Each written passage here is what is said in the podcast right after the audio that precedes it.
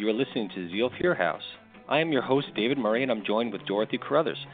Our focus here is on our relationship with our Heavenly Dad and all aspects of His kingdom, moving in greater intimacy with Him. Additional teachings, books, and articles may be found on my website at www.dwmurry.com. That's D-W-M-U-R-R-Y.com. Again, thanks for joining us, and let's get rolling with this week's broadcast.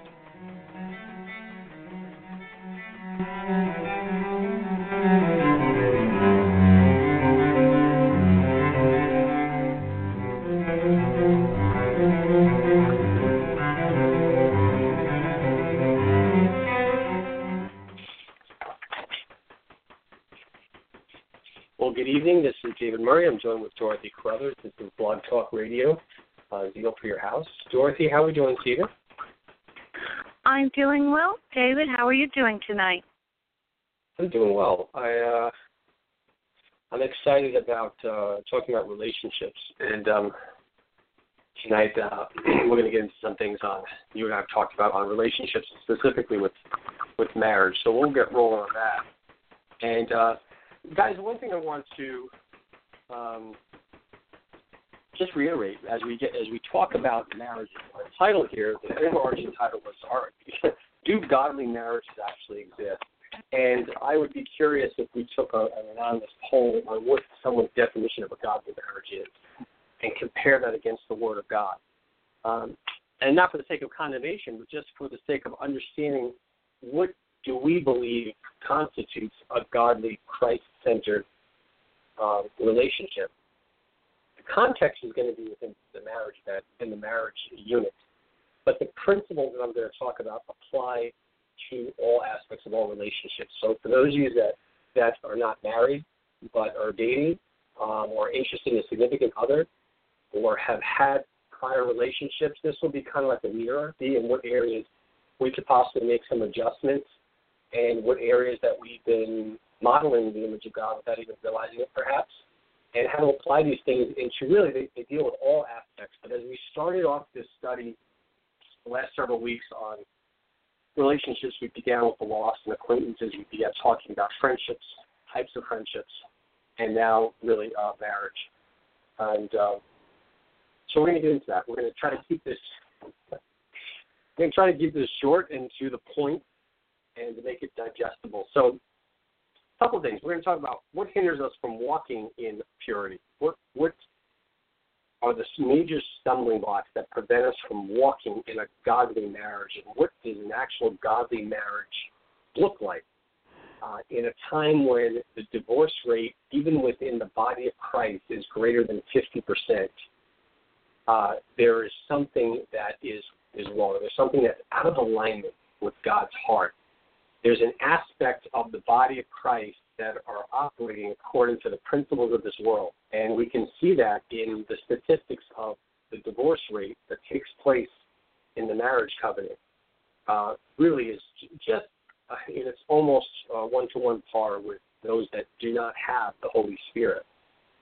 So we could say that's an indictment. I don't want to look at it that way. I want to look at it as that is just showing us there's some areas where we need to make some adjustments and because the body of Christ, because a marriage covenant between two believers has the Holy Spirit inside of each one of those people, the ability to make those changes, no matter how uh, far removed we may be from the image of Christ, it's never too late. And again, these principles apply to any and all types of relationships. But the more that we close to, uh, close in on more intimate relationships in terms of our heart, in terms of commitment, the more that these things become have greater impact in our lives and in the impact of the, the person we're um, engaged in that relationship to. So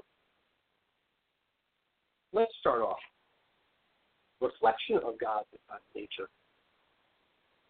Relationships we talked about, guys, are meant to reflect the nature of God. They're meant to be interactions in which light, love, God's nature, unconditional acceptance flows freely.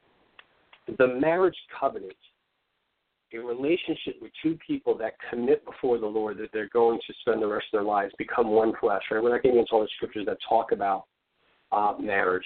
We're gonna we're gonna assume there's a basic understanding, a basic uh, knowledge of the scriptures. Two shall become one flesh.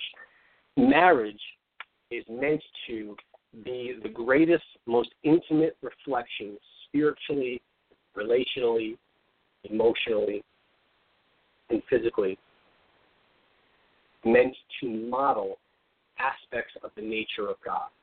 Remember, nothing that He created, nothing that He designed, falls outside of His nature, falls outside of His desire to reflect His nature, which is goodness, holiness, and love. So anytime we see a breakdown with that, we have to uh, examine where, where the short circuit is. Ephesians 5:25. Now we're not going to talk a lot about scriptures that talk about love, and the reason why is because we've all we've all quoted them to each other and got them clubbed over us to death ad nauseum. Problem is not that we do not know the scriptures when it comes to love and it comes to husbands and wives, and uh, that's not the issue. So we're going to just touch base on Ephesians 5:25. We all know it. I'm going to get into the problem, what the hindrance is to actually fulfilling it. 525 says, Husbands, love your wives just as Christ loved the church and gave himself up for her. Right? We, we all know that verse. Here's the question. Point number one. To go over two points. What hinders us and how do we correct it? Real simple, basic. Back to basics of God's kingdom. Um, and as basic as it is, it will be profound and life changing if we apply it. The question is, what hinders us from walking in the fullness of God's nature in our relationship, in our marriage? Why do we struggle with walking in social, relational, spiritual intimacy? Right? Physical intimacy is the lowest form of that. Meaning, if we have spiritual, emotional, and relational intimacy, the natural, the, the earthly intimacy is a natural byproduct we won't get off. It's too much in that, but we try to invert it. We try to get things through the physical realm when it's not meant to take place that way. Everything flows down from the spirit realm spirit, soul, body. If we're having a problem, we always trace it back to the spirit. And then see where the short circuit is taking place, where our soul is not receiving the spiritual input of God's nature, where we are cutting short the spirit flow of the Holy Spirit trying to move through our mind, will, and our emotions. So, what hinders us from walking in the fullness of God's nature and intention, love and intimacy in all forms? It's really simple. Here's what it is defilement. What stops us from moving in the fullest intimacy that we're meant to walk in spiritually, emotionally, relationally within the marriage covenant is defilement. Greek definition of to defile, and the Hebrew for that matter, means to pollute, to stain, to make unclean. So defilement is to pollute, to stain, to make one unclean. It is the exact opposite of the holiness of God. To defile something means to make it in opposite nature of our Creator. Simplest way to understand when we know we've defiled something. We have taken it, overlaid upon it, or treated it in the exact opposite as the nature of God. We have made it unholy, stained, or polluted. That's defilement. So the simple question is, how is it exactly that we defile a relationship?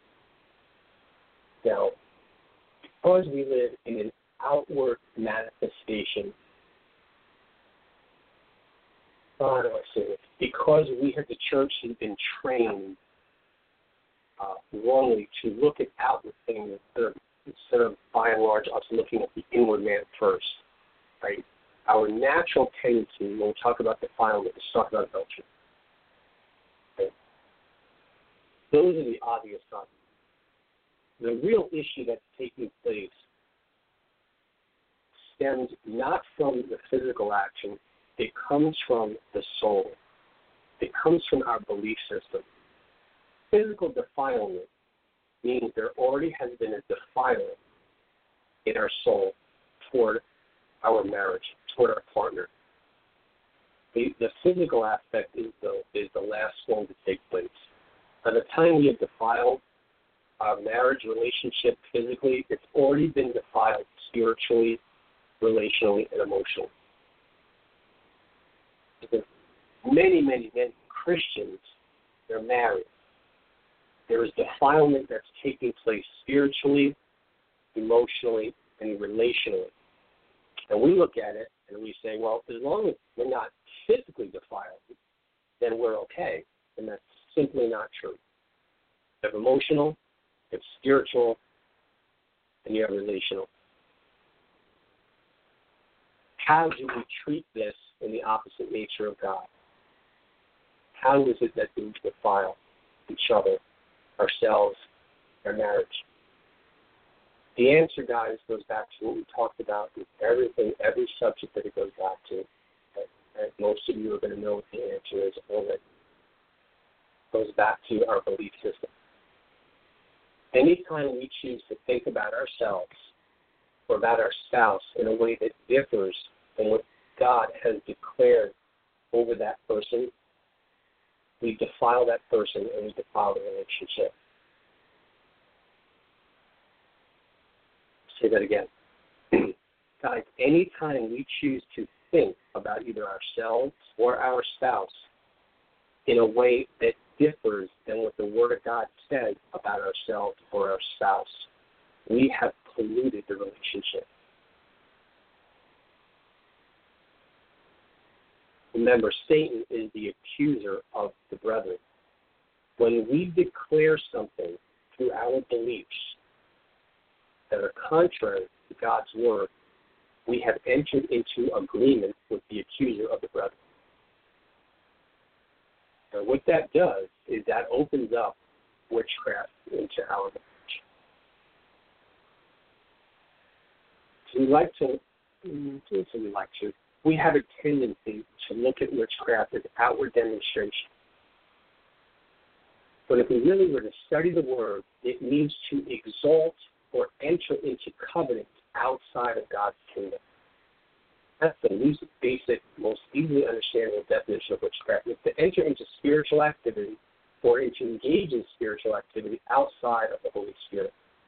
When we agree, declare in thought or in action something that Satan has said, we're entering into witchcraft. We defile, the pollute, Let's read the rest of Ephesians 5.26. The husbands, love your wives, just as Christ loved the church and gave himself up for her, to make her holy, cleansing her by the washing with water through the word, and to present her to himself as a radiant church without stain or wrinkle or any blemish, but holy and blameless. That's what Jesus did for the church. Now, Paul went on to say, proceeded saying, Husbands, love your wives as Christ loved the church. And he went on to say, cleansing her by the washing of the water of the word, to present her to himself as a radiant church without stain or wrinkle or any blemish, but holy and blameless.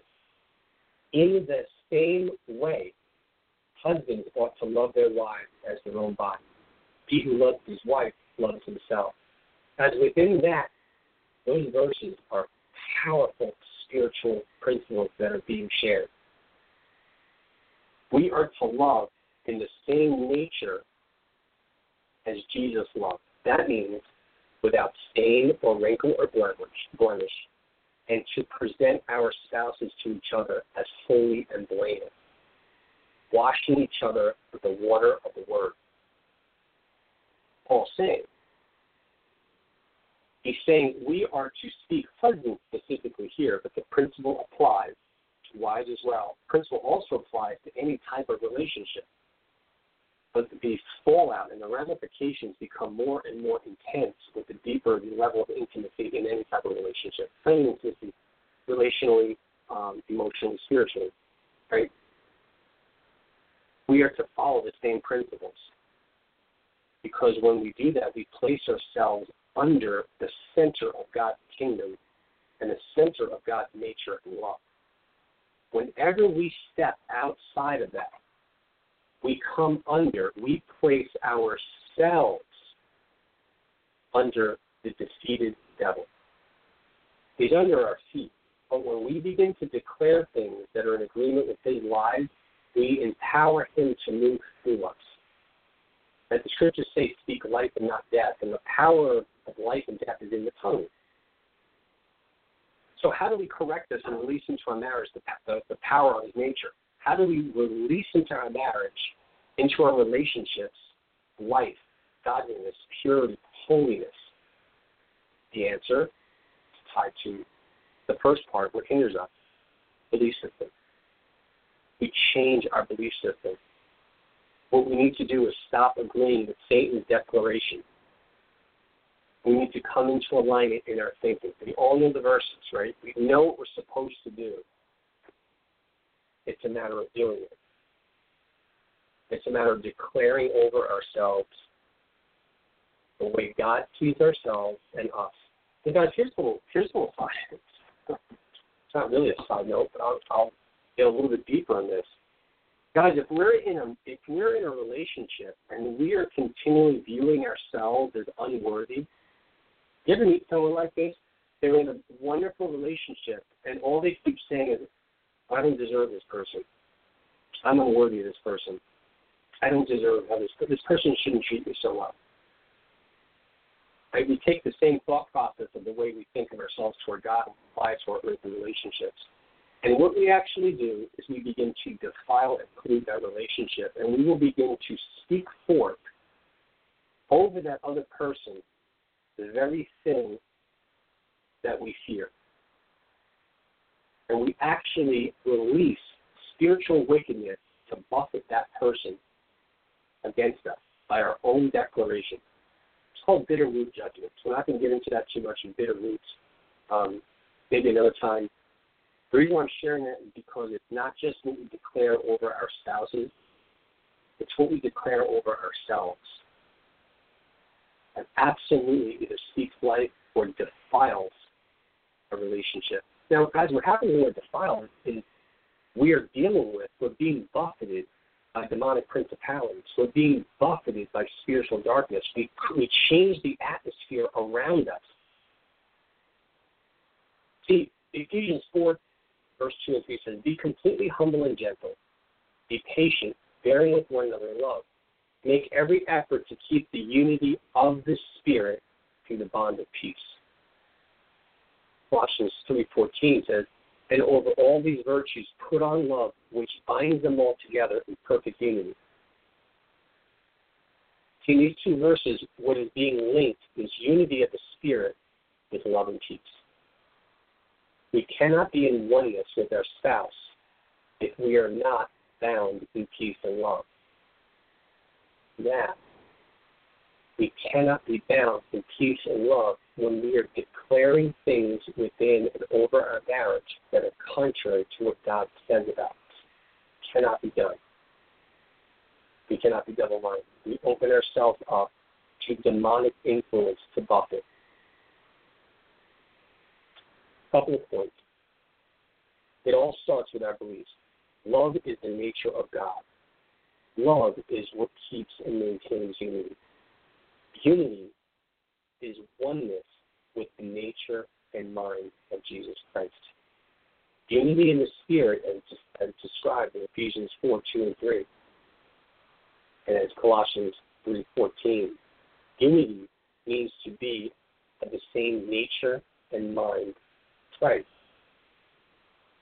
So if we are believing things about ourselves or our spouse that are contrary to Jesus' declaration, we are contending with the nature and mind of Christ. It is impossible to have unity in the marriage.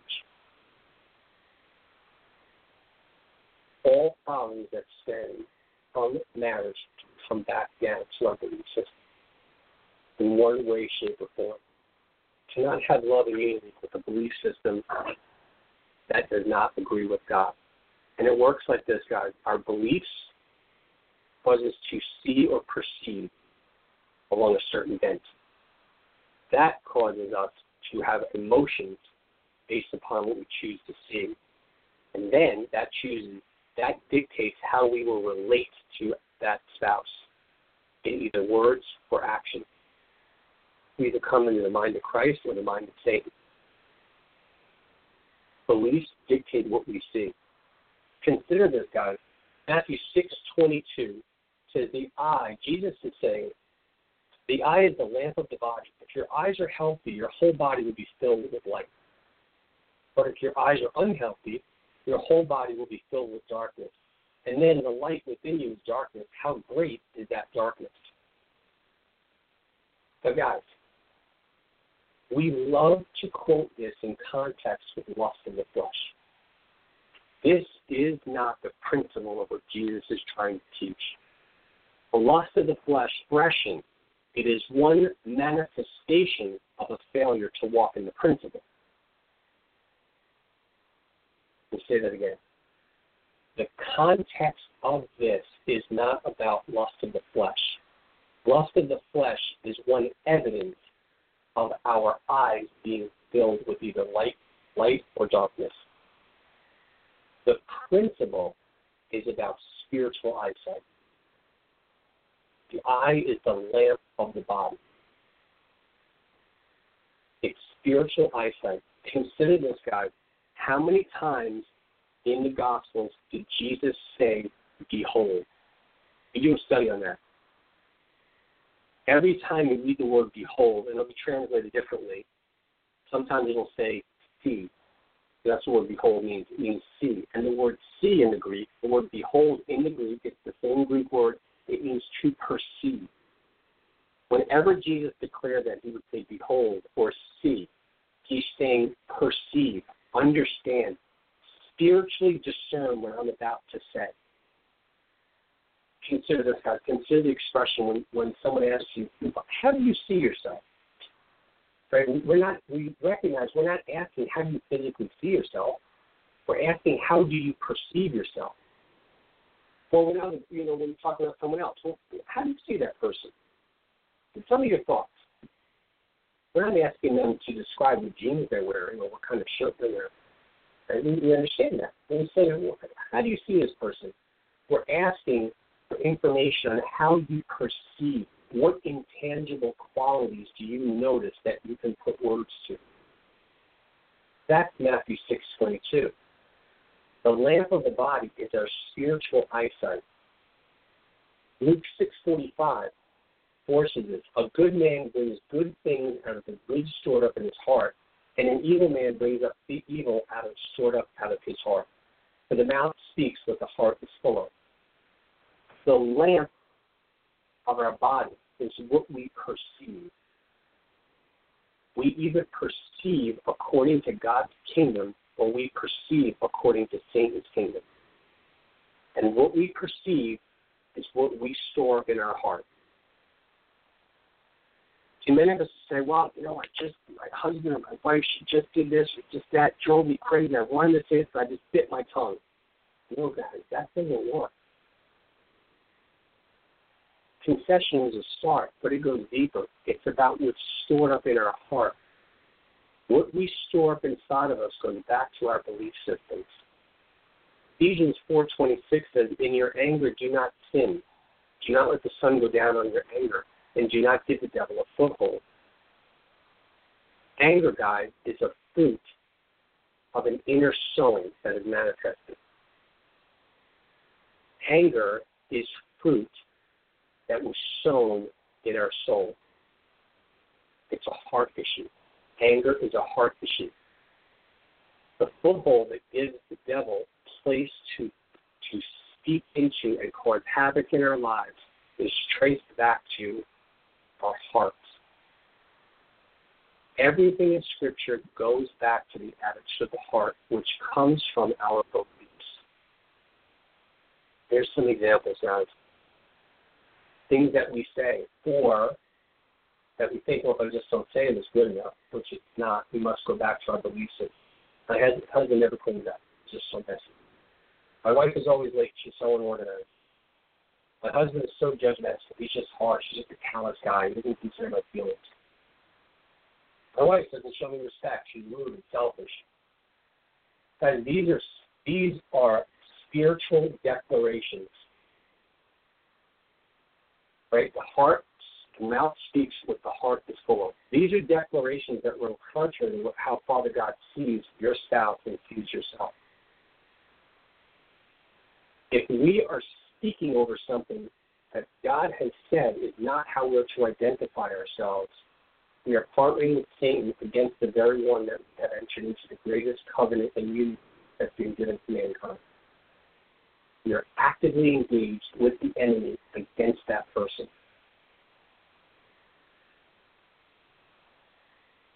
So, how do we turn this around with the application? Guys, it's actually it's the cool news is that it's not difficult. Begin declaring over each other what God has deemed you are. Pray and confess over each other.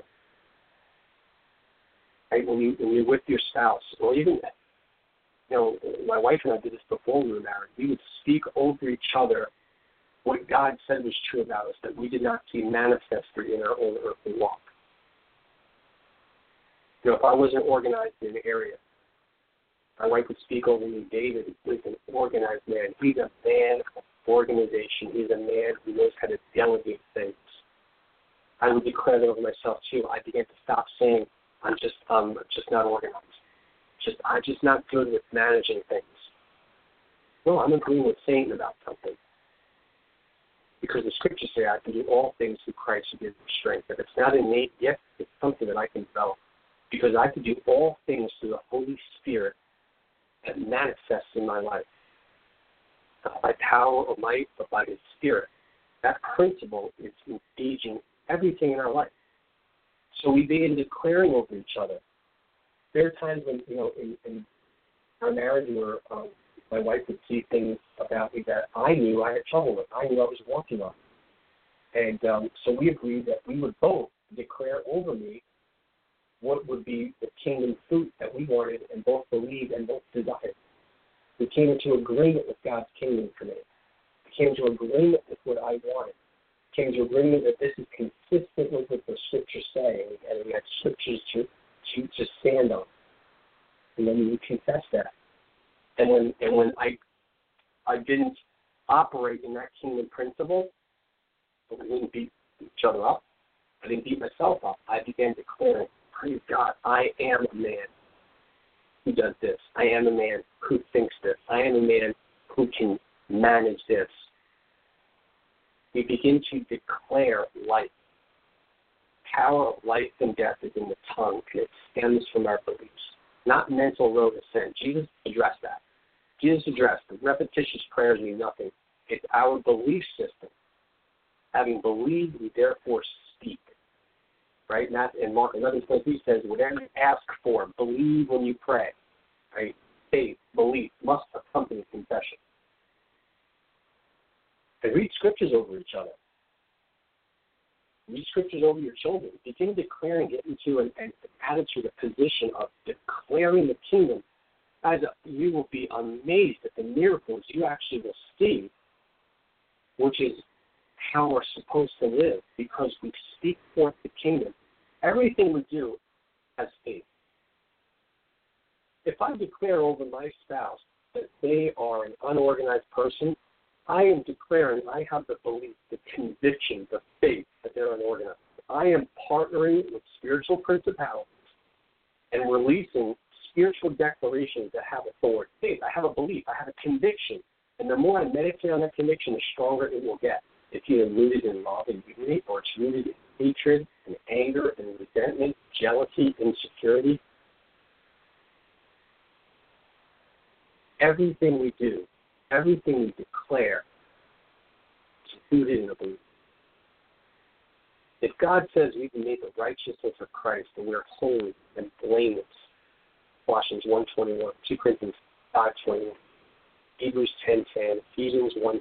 Right? I, I spit these out probably almost every week because they're the backbone of our walk with God.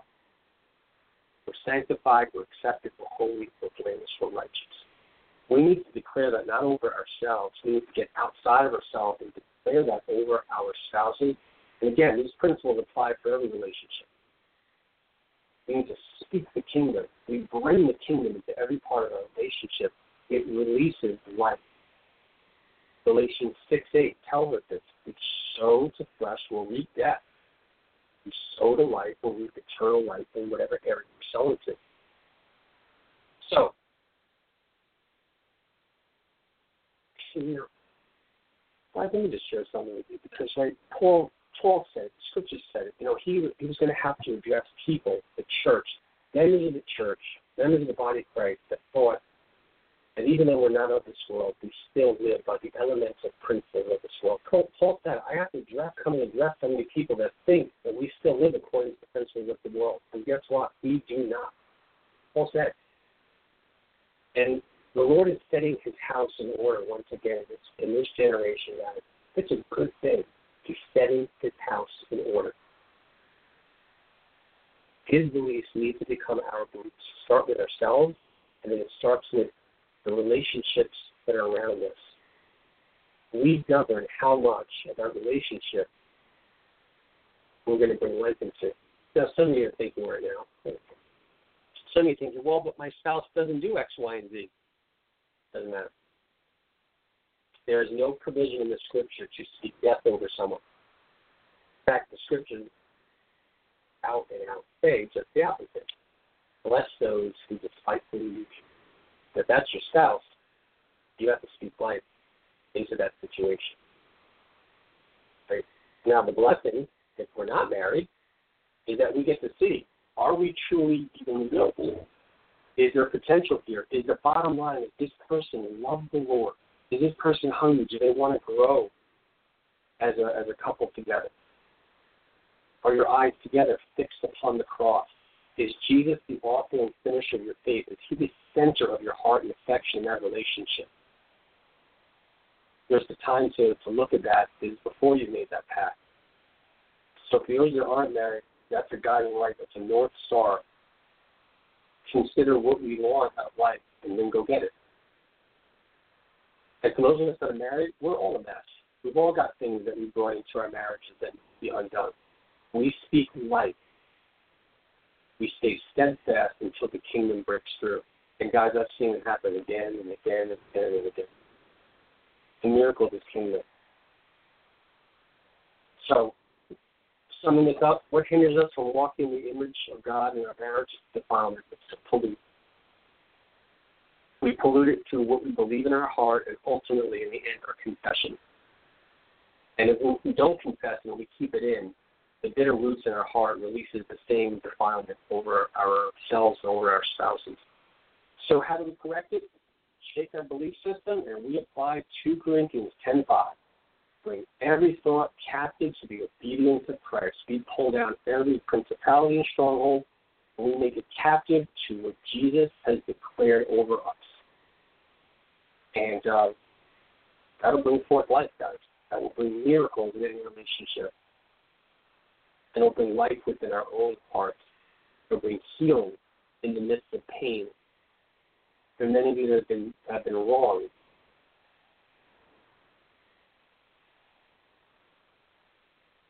And many of you thinking that I have been wronged and I have been legitimately wounded. Guys, forgiveness does not mean what took place was okay. Forgiving someone does not mean that the offense is excused. It does not mean that what took place was all right. There are those of you that need to forgive. Forgiveness heals our own heart. There's an old, uh, an old expression, or even myself, I think about this expression. Pardon me, I think I want and it says, He who seeks revenge must first dig two graves. Because unforgiveness kills the life of heart.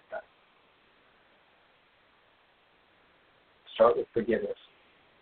Will heal your own wound, and then it brings light and light transforms the other person in our marriage to God because it begins to blessing.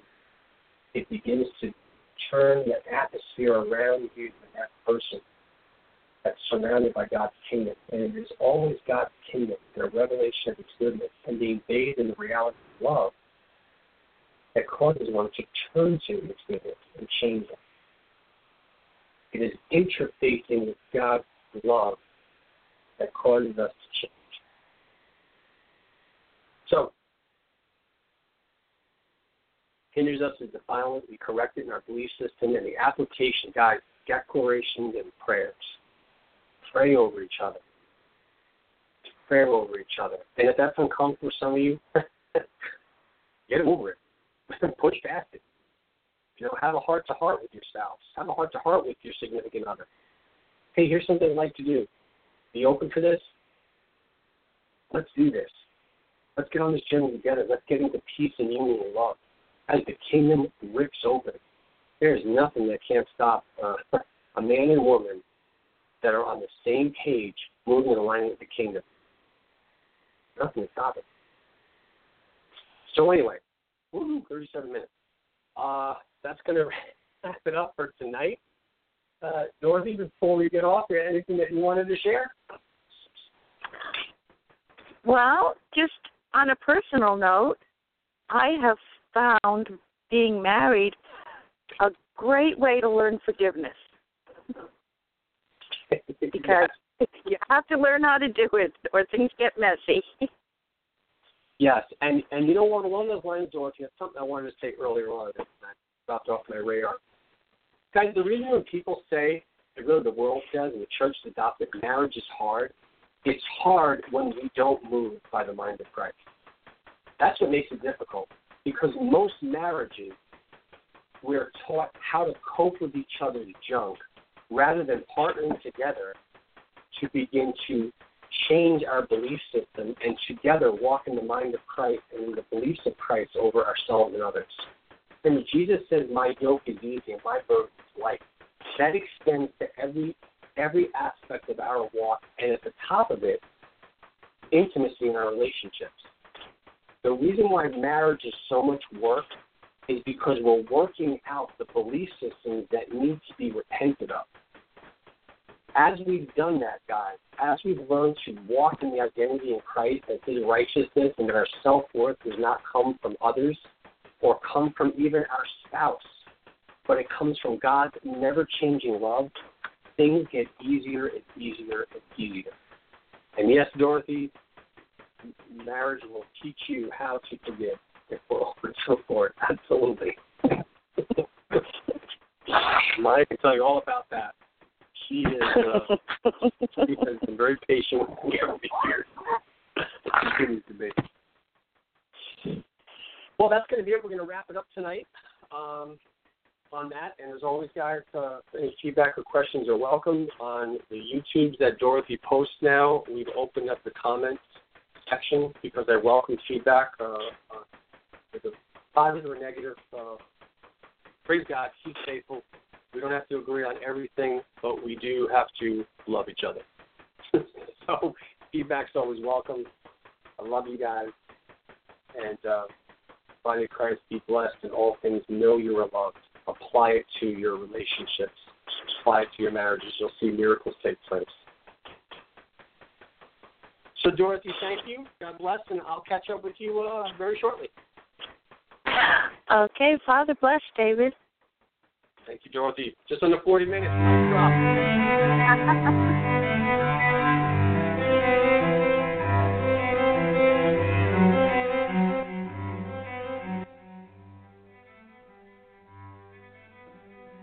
This has been Zeal Your House. I'm David Murry, and I'm joined with Dorothy Carruthers. We hope that you were blessed by this week's broadcast. Again, if this was your first time, please stop by my website at www.dwmurry.com. That's dwmurry.com for additional teachings and insights.